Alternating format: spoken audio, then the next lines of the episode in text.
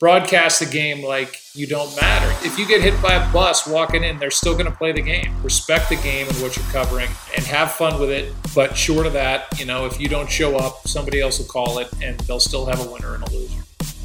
Welcome to the latest episode of Just Getting Started here in the special series of Just Getting Started that we began to start dropping, as the kids might say, once the NFL season began, because it's only the finest voices that the NFL has to offer. And a man who's called many Super Bowls and calls only the biggest games on the NFL on Fox, the Pete Rozelle Award winner of 2020 from the Pro Football Hall of Fame, my good friend Joe Buck. How are you, Joseph? I'm good. I'm good. Can you uh, hear me on this newfangled Zoom thing? Are we all good? I can indeed hear you on this newfangled Zoom thing, Joe. Um, okay. I appreciate this. Are we still doing this in 2021? Like we got to do this for the rest of our lives? Is this what is this what we've become? Well, you know, I mean, I'd, I'd have you over. You know, I'd have you over. Yeah, uh, I feel like you you do the same for me. Again, we for go, sure. You know, yeah, way back. Come um, on, yeah, it's good to it's good to be on with a friend. It's good to see you. You did a hell of a job. I feel like nobody ever uh, tells the MC of events like that either thank you or gives a round of applause for the job you did. So it was great watching you. You did a tremendous job, and that was a fun, fun weekend in Canton. And uh, I'm glad to be on the other side of it, to be honest with you, and and pointed toward the regular season. Well, I mean, it, this this show is about origin stories, and you having this moment for you in your professional career um, leads in many different ways to an origin story about how you got started. The fact that you are in the Pro Football Hall of Fame as a Rozelle Award winner. Um, um, and there's uh, there's there's a lot of bucks on the wall, man. That's what what what. How does that land for you? I mean, how does that um, actually sit for you? When that happens, Joe? Well, I mean, it, it is weird. If we are talking origin stories, to think of Fox getting the rights in 1994, which nobody saw coming, and, and then David Hill, an Australian guy who's putting together the stable of announcers, and they buy instant credibility with Madden and Summerall and Stockton and Millen, and then they wanted to give younger guys a chance, and it turned out to be younger guys who had older guys in their family tree that uh, had done it for a long time. Whether it's me with my dad, or Brennaman with his dad, or Kenny Albert with his dad, or Kevin right. Harlan with his dad. I mean, it was just it was a whole run of a roster of people that had been around it their whole lives, but had never really done it. I mean, I, I was standing there on opening day in 1994 in Chicago, getting ready for the Bears and the Buccaneers, having never done not just the NFL, but having never done football in my really? life, uh, and trying to fake my way through it. So, yeah, to get that award under 30 years later is kind of mind blowing, but uh, still, you know, I've worked hard between then and now, and uh, you know, I'm glad to share that wall with my dad. So, um, what, what you you'd never called a football game before? Not that anybody other than my close family could hear. Yeah, I never, I never, I'd never done it. I mean, I, you know, I'd done Major League Baseball at that point for four years. I did minor league baseball for two years prior to that. I'd done some other things. I'd done horse jumping and college basketball and all these other things, but I'd never done football. And so when Fox got the rights, they sent a call out to a bunch, you know, to agents and uh, to people to have their clients uh, audition. And and I went out there for an audition based on my mom giving my soon to be boss Ed Goren's wife Patty my baseball tape and said, "I know my son will be." She said, "I know my son will be good at football." And so they, I think that got me in the door for the audition. And then I worked on calling football with my dad in his living room uh, at spring training, 1994. And I flew to LA and I went into the studio and Bob Stenner's talking to me in my headset and I'm sitting next to Tim Green and we call a game off uh, a television monitor. And I knew it was going well, but I walked out of the audition and George Krieger, who was one of the bosses at the time at Fox, said, "You better get an agent because we're going to hire you." And I basically walk, basically walked out of there, walked back to the air, walked back to the car, back to the airport, flew back to Florida for spring training, knowing that I had just been hired by Fox. It was kind of crazy. No kidding. I mean, it, it's it's wild, Joe, that that's the way you you got that gig. And then, so who was your who was your first broadcast partner? The guy that I ended up uh, auditioning with, Tim Green, was my first broadcast partner. So I went Tim Green, Bill Maas, Brian Baldinger, and then uh, kind of I think that was it before Madden and Summerall went their separate ways, and Madden went to another network, and Summerall retired, and they put me with Troy Aikman with Cris Collinsworth, and the three of us filled in for them starting in 2002. And so, uh, in between all that, obviously, World Series took place. What's your first memory? Give me your first sports memory, Joe. I'm always. I, don't think I've ever my ever first ever sports memory. Yeah, like you remember, like uh, like the ultimate. Uh, yeah introduction. You know, uh, I, I I've never asked you that. I figured we're talking origin stories. This is a perfect opportunity to ask you that. Being in the back of the booth when I was maybe three at Busch Stadium, four, but not at much older than that if I was, and sitting on the back ledge in the radio booth, watching my dad and Mike Shannon and I think Bob Starr at the time call the Cardinal game on radio and I was excited and I moved my arm real fast and I knocked a soda over on top of my dad and Mike Shannon and Bob Starr who were down there calling the game. And they turned around like somebody just ran in the booth and threw it at him but it was me this little chubby kid uh, who knocked soda down on him and uh, I cried. And I guess was not it wasn't too traumatic of an experience because I went back the next day and I basically grew up in that booth. So any of my first anythings go back to the radio booth at Busch Stadium, old Busch Stadium. And uh, that's the earliest one that I can remember, which leads to like Lou Brock's 3000th hit and different things that happened in Cardinal history. But but I think that's the earliest that I can remember of being a little kid and and making my dad sticky. Is that is so was this always something you wanted to do? Because you saw your dad do it you were exposed to it it's something that you grew into wanting to do or you just always knew this was it? I it's i just wanted to be him. I wanted to be him. I wanted to i mean i wanted to play like everybody you know a lot of my friends did and then reality set in. So uh, I, I just saw a guy who was my friend as much as he was my dad, who took me on road trip after road trip. I was in every National League city by the time I was 12. And uh, I, I saw a dad who went to work every day and couldn't wait to get there. And I saw a guy who loved going to work more than being off. And so I think no matter what he did, whether he was uh, uh, you know, a lawyer, a policeman, a plumber, a firefighter, or, or a broadcaster, an astronaut, or whatever it was going to be. That's what I wanted to do, and it just so happened that it, it was sports announcer, and uh, I, I, paid attention as a little kid, and uh, had a master's class of watching a Hall of Famer do games.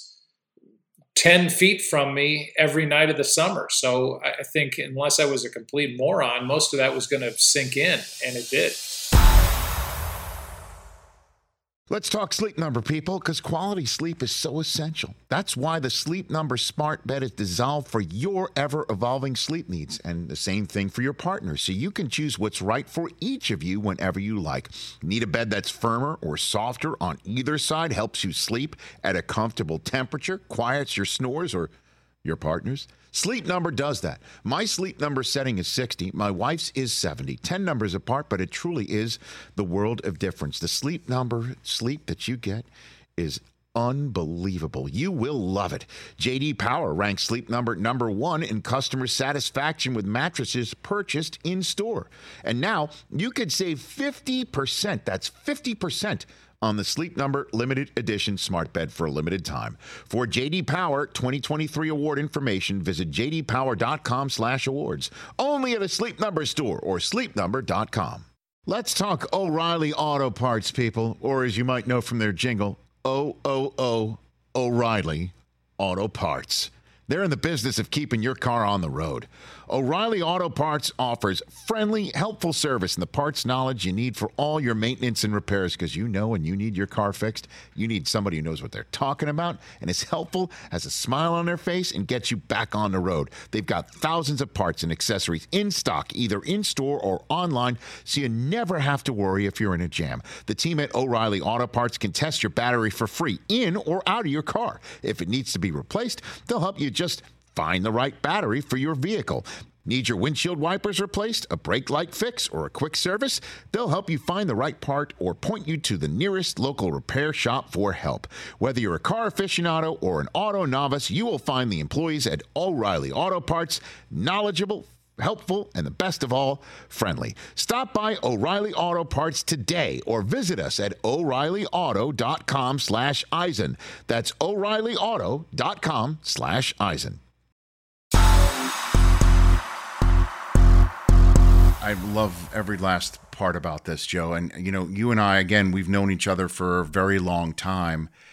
And I remember seeing you call your first World Series on Fox because um, I was a diehard Yankee fan, but I was also just new to Sports Center. Like I got to Sports Center just as you got into the booth for Fox for the World Series. And I just remember what it was like for me to cover it on Sports Center. What was that like for you to call that World Series in that yeah, first time? Yeah, I, I, I think that's another good first is being at Yankee Stadium in the Bronx, and it's the Yankees' return to greatness. It's Jeter's rookie year. It's Torre Joe Torre, who I grew up around uh, as a St. Louis Cardinal, who used to play poker in our basement with Come my on. dad when I was really? a little kid. Yeah, are you serious? And and uh, so there was there was a lot of uh, old home week stuff going on every time I would call a Yankee game, and to to be 27 and to to carry that for the network and be there in the Bronx and in Atlanta and proclaim the Yankees as world champions, it's something I never thought I would do. Um, I, I, as I said, I wanted to be my dad, and to me, in my mind, my being my dad meant being the Cardinal announcer, and uh, anything beyond that was stuff that I never even thought of. And my dad had two years that were not real good on the national level doing games with Tim McCarver in 90 and 91. And, and I saw kind of the nasty side of the tougher side of network broadcasting. So, for all the great memories I had of growing up, I saw a lot of the bad stuff of being in the national spotlight. And uh, getting a chance to do that at a young age you know, every, everything happened way faster than I ever thought it would, or I'm sure my dad ever thought it would. I am mandated to ask what the stakes were in that poker game. I, you know, I, am sure they weren't low. Uh, okay. Yeah, I mean, it was yeah. a lot of a lot of chips. I was a little kid, like okay, sitting on my dad's lap. I probably sat on Joe Torre's lap and right. was throwing chips around. Uh, but they were playing for, you know, thousands of dollars. I would assume. Okay. I'm just wondering. So, so you have maybe you're aware you have probably seen Red Schoendienst go all in, is what you're basically. I've seen Red Schoendienst go all in. I've seen Dan Dierdorf go all, go all in. I've seen uh, my dad. I've seen Torre. I've seen various other professional athletes go all in uh, during the course of my childhood, my very weird childhood. That, it's uh, no, oh, come on, it's it's it, it is um it is truly amazing, you know, and it, it's you know, obviously you, you you've heard so many stories about your father. I'm sure. I I when before I took a job, um, my job with Sports Center, I I was all, I was flown out to St. Louis to have um, a meeting with a local station. I think it was KPLR. Is that yeah, is Channel Eleven? Sure, okay. yeah. So I and I remember I go into some like mahogany walled office that looked like something out of the final scene of Network. And it's this long table. And somebody who was, I think, the station manager or owner wanted to meet me and told me about what a type of community St. Louis is and the sports voices in St. Louis. And basically told me about Jack Buck and how he has been so ingrained in the local community and speaks at so many different events, and that this is the type of person I needed to be if I was going to come to St. Louis. And my first thought was, uh, I'm all in. you know, Yeah. like, absolutely. I'm. I, I. But it was. It was like the word of of this station saying you will follow in the footsteps of Jack Buck here in St. Louis, and I, you know, I, I obviously knew who your dad was, but I, I can only imagine you growing up around that and, and carrying that with you every day. Yeah, it was a lot. I mean, it, it was definitely a lot, and uh, I don't complain about it because it came with so many positives Right. that we just talked about. I mean, growing up in the atmosphere that I grew up in, you know, that that's what prepared me to do what I did at an early age. But but you know, the guy you're talking about, his name's Ted Koplar. Yeah. and, okay. and, I remember that name. That's Right. why it was KPLR Koplar. Um, and and you think about the announcers that that made their name in St. Louis. It was my dad. It was Harry Caray. It was Bob Costas. It was Dan Dierdorf. It was Dan Kelly, uh, great hockey voice. It was on and on and on and on, and and it, and a lot of it centered around KMOX Radio, which is the flagship station of the Cardinals. And then everybody would kind of shoot off in their various directions, but uh, there is a there is a really strong history of sports announcing in the city. And then when you have it not only in your city, but you have it in your house and at your dinner table, it, it carries with it a lot of pressure, a lot of good pressure. But uh, I, I've always, and, and certainly back then, but I, I've always felt the weight of that, carrying that forward. And, and uh, to this day, think about doing something that would embarrass my dad almost as much as, as doing something that could embarrass me. And, and it's, it's right there, uh, neck and neck. Well, obviously, it's all working good in the hoods, if, if you will. And now here we are. And uh, what number season is this for you now? So I guess this would be 20, season 27 of you calling the NFL? Season 28? 28. Yeah, Damn. since 94. So getting up on 30 years. I'm signed one more year. Uh, damn it. I wish it was I wish wish it was two more years and I could say, "Hey, I did 30 years and it's been fun and going on to the next chapter of my life." But I I love it. I mean, I love going to work. And and that's the best thing, you know, for everything I said about my dad. I hope and, and I think if you had my daughters on, Natalie and Trudy, who are 25 and 21, not my three year old boys. But the girls, they would tell you that they see the same thing in me. Like, I'd rather go do a game than be off. I'd rather call a Super Bowl than watch a Super Bowl. I'd rather call a World Series than watch a World Series. I'd rather, you know, that's a great feeling. So, uh, you know, I, I, I'd like to think I carried that forward too, that I, I, I have this love for doing what I do.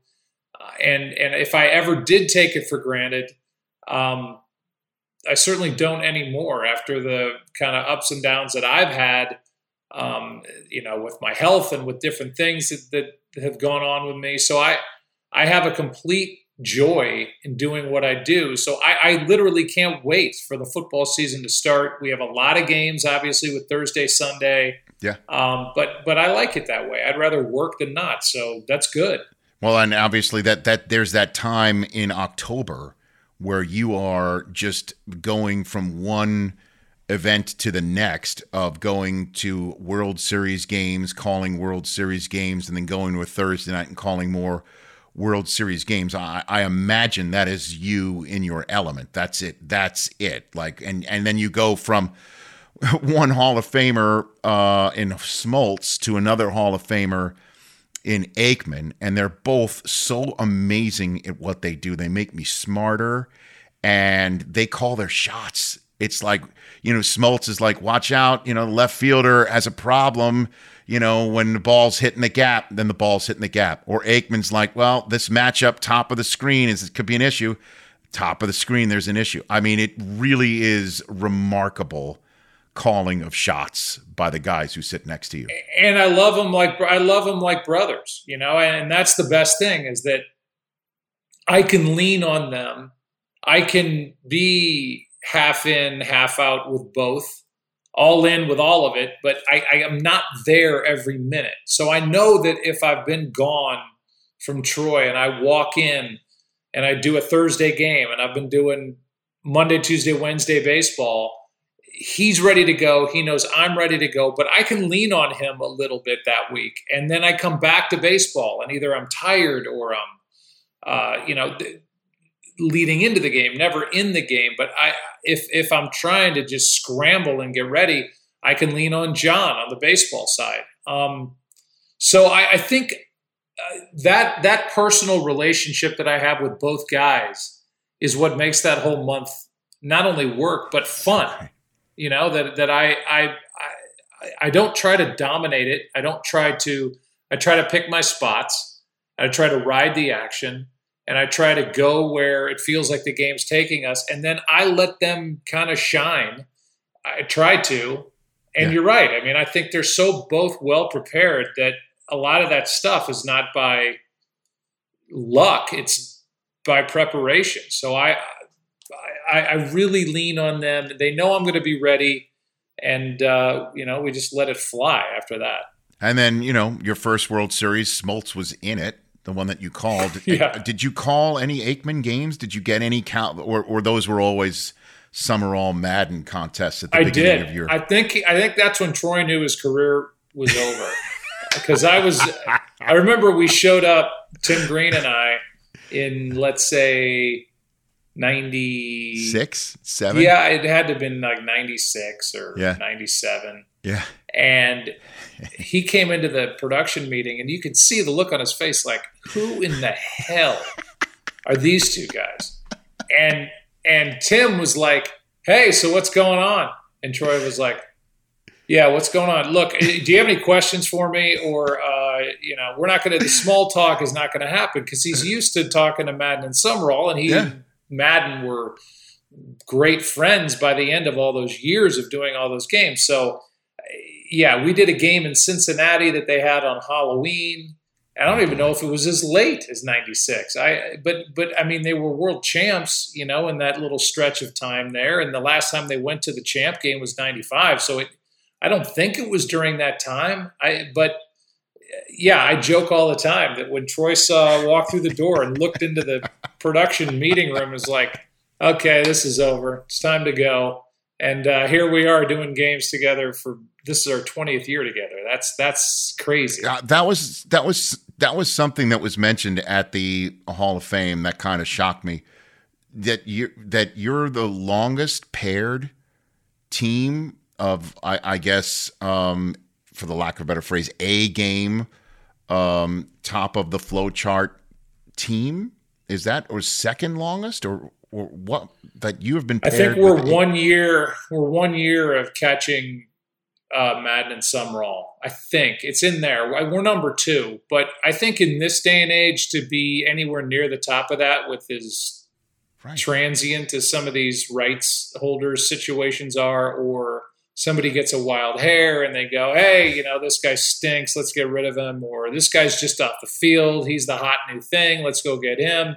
To to have been together for 20 years. Now the first three of them, Cris Collinsworth was part of that too Hmm. But uh, a 20 year run like that is, in this day and age, is something that I know we're both very proud of. And neither one of us can believe it's been that long because it, it feels like, on one hand, it's been forever. But on the other, it feels like it's just yesterday that, that he came to my golf tournament. And that might have been the year you were there, yeah. um, but it was certainly early on, and I was I was leaning on him right out of the gate, like, "Hey, nice to meet you finally after our production meeting, but in a different setting." and uh, glad we're going to be doing games together. Will you come to St. Louis to my children's hospital event? He's like, I'll I'll be there. Count on me. Which he's just that kind of guy. So yeah. I'm I'm lucky that way. I'm lucky in every way that I get to work with these two. Well, isn't that the name of your book, right? The Lucky Bastard. Yes. I, I, am both. I'm both That's, lucky and that, a bastard.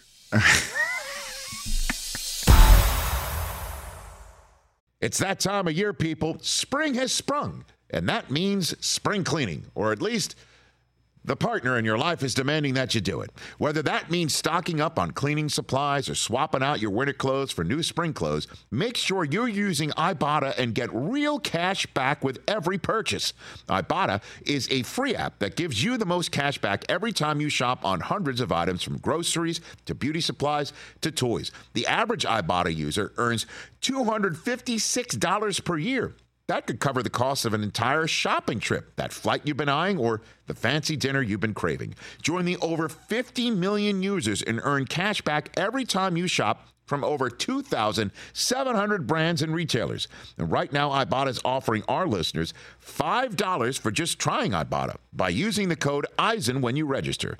Just go to the App Store or Google Play Store and download the free Ibotta app to start earning cash back and use my code EISEN. That's I B O T T A in the Google Play or App Store and use my code EISEN. Let's talk game time. Boy, do we love using game time tickets at the Rich Eisen show. And every single time I've been watching the basketball playoffs on TV, I've been wondering what it would be like to be at these games. And when you choose your tickets on game time, you can see the view from your seat where the court is, where you are in relation to it, and then the all in prices. That's my favorite feature. The all in prices makes sure that you see the lowest price guarantee and also know exactly how much everything costs all in before you purchase. So all the guesswork is removed when you buy playoff tickets with Game Time. Download the Game Time app, create an account, and use my code RICH for $20 off your first purchase. Terms apply. Visit gametime.co for restrictions. Again, create an account, redeem my code RICH for $20 off your first purchase. Download Game Time today. Last minute tickets, lowest price guaranteed. What's up, everyone? It's Reality Steve, your number one source for all things Bachelor Nation and reality TV. Every day, I'm giving you the behind the scenes juice and your info on all your Bachelor Nation stories and also interviewing some of your favorite reality stars. My name has been synonymous with spoilers, but I'm so much more than that. Give me a listen. The Reality Steve Podcast, part of the Believe Network. Just search B L E A V on YouTube or wherever you listen.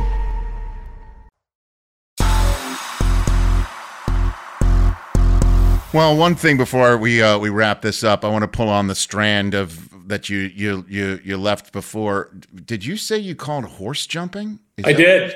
Yeah, For- I've called like- horse jumping on Bud Sports. Uh, one of the Bush daughters, B U S C H daughters, Mhm. was big into uh, horse jumping. So I, I've done horse jumping at the State Farm Show Arena in Harrisburg, Pennsylvania. I've done it down in Florida. I've done like yeah, oxer jumps and double oxers, and I mean it just basically you talk about leaning on an analyst. I, I, I had no idea what I was doing. It's like when I hosted uh, live bass fishing. I mean, it's just crazy how little I knew and that I could get through an hour, an hour and a half of TV just faking my way through it. But uh, Is that where you learned to hate on the other team's horses, Joe? Is that where you?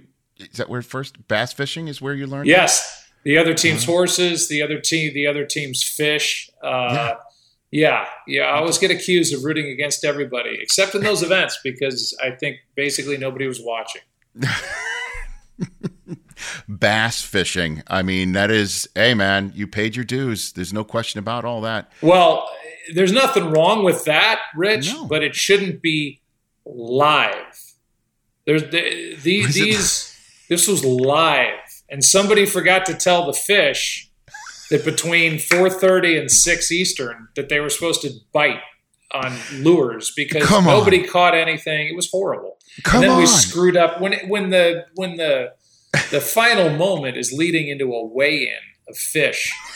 You know, you got you got a dog on your hand, so to speak, and uh, we screwed that up too. We we did we had the wrong winner. I think I've never Come gone off on. the air with like, "Hey, so the Cowboys win," and actually it was the Eagles. No, Oh. in this case, I think we got the wrong winner because we got bad weigh-in numbers. So yeah. Oh man, uh, I will close by asking you the question I'm asking everybody here: your best piece of advice that you've gotten in your career, and from whom? Uh, even if it's not your dad, I'm curious as to what it would be or what where you might have gotten it from. Yeah, I thought of three things the other day that my dad said to me, and I'll try to remember them. One, Mhm. don't get on the umpires because eventually you you can disagree with a call, but let it go because people get tired of hearing you complain about umpires or referees. Okay. Two, um, unless you think you could make the play ten times out of ten, don't be hard on who you're broadcasting for because it's really hard and and you weren't good enough and remember that and then three broadcast the game like you know you don't matter. You're not nobody's. If you get hit by a bus walking in, they're still going to play the game. And if you go in thinking that people are tuning in to listen to you, you're going to be going about it the wrong way. So respect the game and what you're covering, and and have fun with it. But short of that, you know, if you don't show up, somebody else will call it, and they'll still have a winner and a loser. I, I, the, I that middle part that middle piece of advice about not getting on like if you it, unless you could make the play 10 times out of 10 you should you know pull pull your punch on Yeah. on making fun of somebody uh, i'll tell a quick story um, that i wish i had known that because when I first got to Sports Center in 96 with my stand-up comedy background, everything was a joke. Everything was a gag for me. Like I, I- like nothing was to be taken seriously. And I was trying to entertain the entire time. And I wanted to go on assignment. And, you know, I was a fort holder the entire time. As a matter of fact, I remember watching the World Series with you calling the game in October. I'd just gotten there in February, and I'm a diehard Yankee fan. They hadn't been to the World Series since 1981, and I could not believe I wasn't at the game. But I was understanding, you know, I, I had my dream job, and I remember watching you go through the Fox celebrities who were at the game, Joe. And you got to Kim Fields, the famed Tootie, who I think was in a new show on Fox at the time. And I'm like, I cannot believe Tootie was at the game and I was not. And um, this is all coming into focus at some point. And I remember I finally got to go on an assignment and I got to go cover um, the Seattle Sonics a year later when they were on that 60 win George Karl team. And I remember walking into the locker room and everyone looked nasty from Gary Payton to George Karl, Shawn Kemp. They looked like they were not happy to see anybody walk in the locker room. And I thought to myself, did I make fun of any of these guys on SportsCenter? I took immediate stock, nervous that I'd screwed up because I didn't get that piece of advice that your dad gave you. And I I love that one. It's terrific. It's it's real because you know I think we're all guilty of it. Of treating be, you start treating people that way, whether you're you've got the microphone and and it, it's an embarrassing moment if somebody doesn't come through for their team and you know they're trying their best to come through and if they don't hmm. or they make a boneheaded play or whatever, it's not because they weren't trying or they didn't care. And and I you know, I, I think about that all the time. You know, the way I get treated on Twitter, the way you somebody will say something to you, it's almost like you treat people like they are things, and you forget that they have feelings and they have that. You know, that stuff hurts, and and so if you're the one in the uh, up on the in the booth, you know, saying stuff, they don't really have any way of getting back at you except to tell you in private moment, hey, you were an asshole to me and and I just don't I don't want that conversation. I've never had that conversation with anybody. Like, hey, you were unfair when you said blank, and and that's a good thing because man, these guys are way better at this than I'll ever understand, and uh, it, it's not my job to rip them for uh, for a mistake. It's just not. Yeah, I remember. I, I was just looking around that locker room, going, "Oh shit! Uh, I did I say anything about Payton? What about you know uh, George Karl? Because they were staring a hole straight through me, and I'm like, that's got to be me. But I think they just you know were shocked by the Celtics that night anyway, and it's just you know it, it's stuck with me to this day. I mean, that's like 24 years ago, and I I thought to myself, when I go back on the show, I will not do that anymore. I will make sure that I, if I have to see anybody ever again, I will be able to hold my head up high that I treated them fairly. I will never want to go through that again. I'll never forget that to Yeah. this day. Yeah, it's it's a bad feeling. And and the actually, I said I've never had that. The one guy, the one guy that I the, the Manning family was pissed at me for a long time because they thought I was unfair to Eli. And I mean, I get it. I, I get it. I'm I'm a proud dad and I'm a proud brother. And if somebody was, you know, and, and there were games where Eli didn't play well, and and if you, and there are times where you have to say, you know, that he's having a bad game, you know, four interceptions or whatever it is, but but I understand it, and and I've had conver Now they're all now we're all great friends, but I, I had to go have the conversation. Like, look, it's never been personal. I've only tried to do my job, and I completely understand. So let me have it, and and we can go from here. And and it's been great ever since. Joe, you're the man. Thanks for taking the time. I know your crazy schedule. Uh, best to Michelle Beisner Buck, who we uh, see on Monday nights on the Worldwide Leader, and I work with for a long time. And send my best, brother. You're the best. Thanks for doing this. You too, buddy. You too to your great family. Anytime, Rich. Thanks. That's the man, Joe Buck. Again, I, have I met Joe uh, in the uh, late '90s because we started pretty much at the same time. I, I, mean, when he when he did the NFL on Fox, started there in 1994. I was just starting my TV career in local TV at KRCR TV, the ABC affiliate in uh, in Northern California in uh, Redding Chico Market. And uh, then I got to Sports Center in '96, and I remember turning on and watching the World Series and seeing Joe Buck and he's been doing baseball and Super Bowls and NFL ever since. He he did his first Super Bowl was NFL Network's second Super Bowl. The first Super Bowl he did was New England versus Philadelphia in Jacksonville, Florida. That was his first Super Bowl that he called. And that was the second one that I did for NFL Network. Our first one was the year before in Houston between New England and Carolina when the Patriots and Brady won their second. Um, and it was the second one they won with Vinatieri winning it at the very end.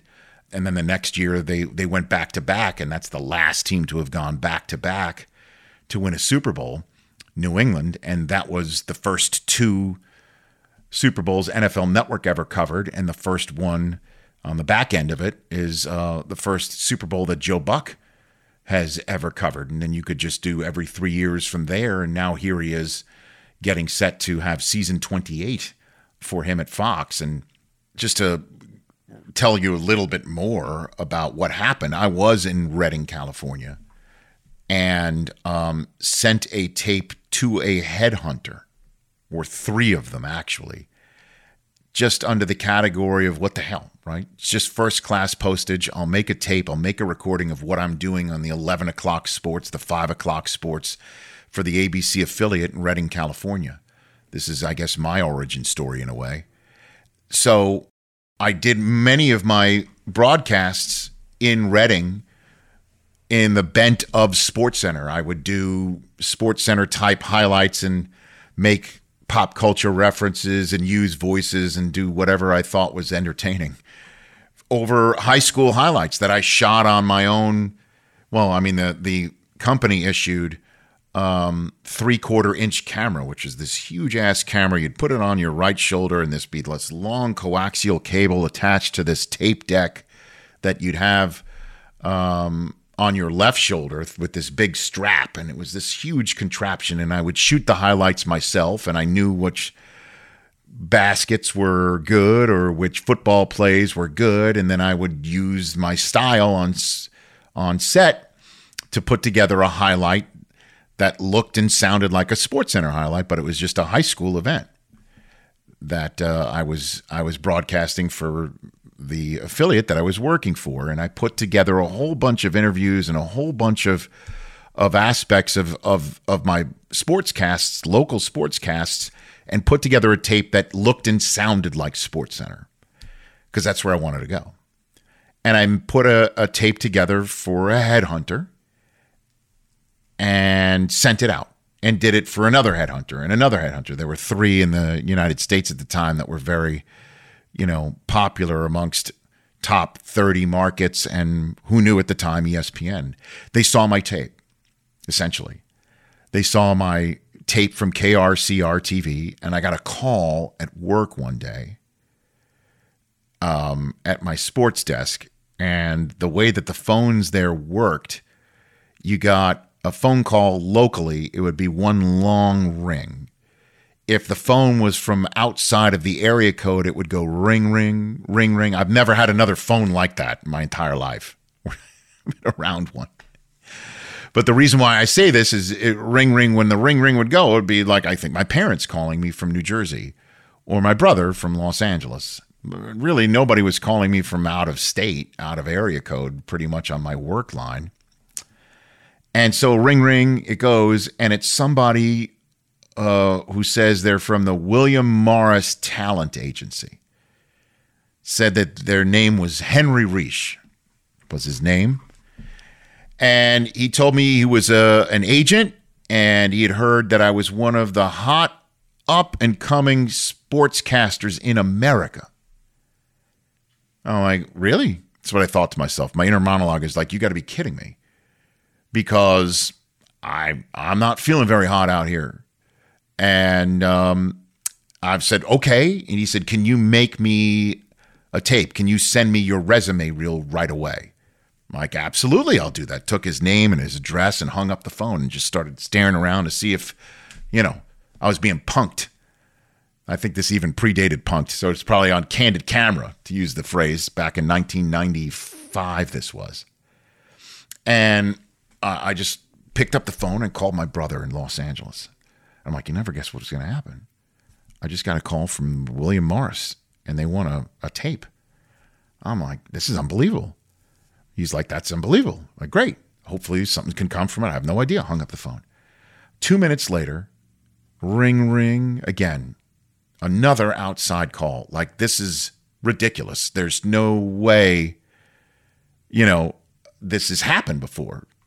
Okay, did my brother call my parents or whatever? And I thought to myself, no, no, no. I'm such hot shit. That's ESPN on the phone. And sure enough, I pick up the phone and it's a guy named Al Jaffe who was the headhunter of ESPN. He was the talent coordinator and finder for ESPN. I had sent him unsolicited letters and resumes and tapes for years.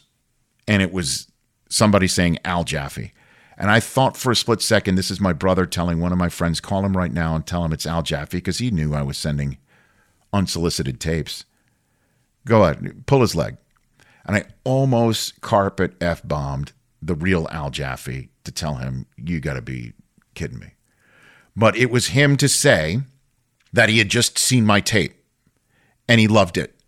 And he wanted to have an interview with me within three weeks down in Los Angeles when they were out in Los Angeles for what at the time was an annual award show. They don't have it anymore called the Cable Ace Awards. And he said he and a bunch of ESPN executives are going to be there. Can I make it down there? The problem is is that that was going to be in November, which is a sweeps month for local television stations, certainly big t- at the time, where November and then another month in the spring, I think. I don't remember, but I just remember November was a big sweeps month. So the station was getting rated and asking for a day off during a sweeps month night was unheard of. I mean, like it had to be a major family emergency on the spot to ask for a day off and receive it. And I just remember, I think I told my my um, the sports director because I was the number two there. I think I just flat out told him because I was close with him. A sweet man named Mike Mangus. I think I told him ESPN called me. I got to go. I got to I got to take this meeting, and I think he covered for me. That's part of the memory is hazy, but I remember flying down to Los Angeles uh, from Redding, taking a prop plane from Redding down to San Francisco, and then from San Francisco to LA. And I remember being nervous because that time of the year, San Francisco could get fogged in quite a bit. Perfect day, landed in San Francisco, but I was stuck in San Francisco because there was fog on the ground in Los Angeles, of all places. And I didn't have a cell phone at the time. I just didn't. This is 95 or I remember borrowing someone's cell phone on the plane to call the person who was in line to be my agent. And because I didn't have an agent, I was making like $7 an hour. And I remember calling that person up and saying, Can you call Al Jaffe and tell him I'm going to be late? She did, and they were understanding I was going to be late. I took a cab straight from the airport to the hotel on La Cienega Boulevard, just south of of um, San Vicente. Anybody who might know the area where the Beverly Center currently is in LA, that's where I met Al Jaffe and one executive after another came in and came down and I did like this whole long interview process took about two and a half hours and then it was done. And I had no idea did they like me, did they not, or what have you. And I got a call a week later because I go back up to Redding still doing my sports casts, wondering, have I just won the lottery? Did this just happen? I got a call saying they wanted me to fly out to Bristol now and audition in the following uh, month in January. So I did that, and I flew through Chicago and got all the way to Chicago, and um, and and about a foot of snow fell in Bristol, Connecticut, and the Northeast area, and I made it as far as Chicago, and I had to turn around and go back. And I remember just being so despondent. I'm like, oh my god, I, I made it as far as Chicago. I couldn't get to ESPN. Will they never invite me again? Is there is am I, am I did I just blow it? Is my opportunity over? And what's going to happen? And um, I, I flew back to you know Redding, and I remember going back there thinking, I I I just spent weeks staring at the ceiling, so excited to get this opportunity to audition at ESPN and I couldn't even get there. Sure enough, 48 hours later, we rescheduled for the following week, and I flew back out there again. And at the same time, my agent called me and said that there's an opportunity to be the number two sports anchor at KPLR in St. Louis. And you should go there too. And I'm like, when that, I mean, like, I'm making seven bucks an hour. Like, I can't be flying all around the country, but I'm like, okay, you know, I called my parents. We, you know, I got enough money to start paying for flights all over the place. ESPN paid for the flight out. I think I had to pay for my flight out to to St. Louis, and I went there and I tried out at St. Louis. Um, after I tried out at ESPN. And the reason why I'm I'm setting all that up, and I'll tell an ESPN my my story in future episodes about my tryout at ESPN. That was wild. But I tried out at ESPN and went back and went to St. Louis. And I remember going to St. Louis, you know, and I had to try my hardest because who knows if ESPN is going to happen. But I didn't want the gig in St. Louis if I was going to get a gig at ESPN. And I I tried out at St. Louis and I had that tryout and I had that sit down in that mahogany room where the guy who Joe Bucks just told me he knew who the guy was who owned the station and why his, the call letters is his last name and his name even escapes me now after Joe just told it to me. My God.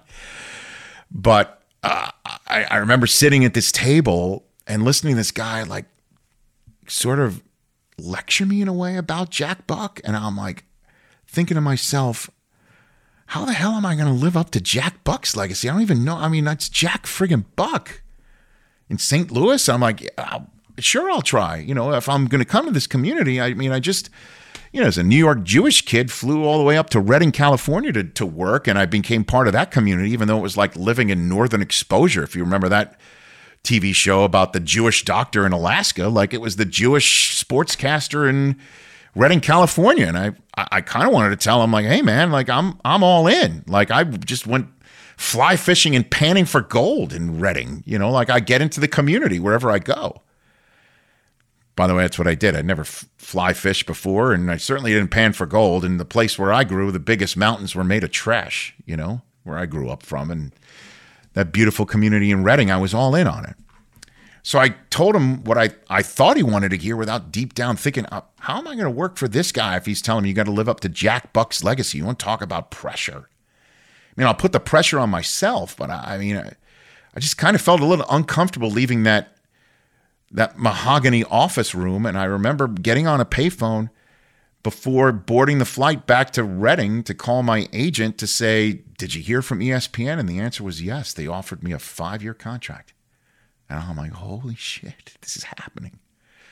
And I got back on the, the flight and, you know, um, I, I, I'm like, fax me the paperwork.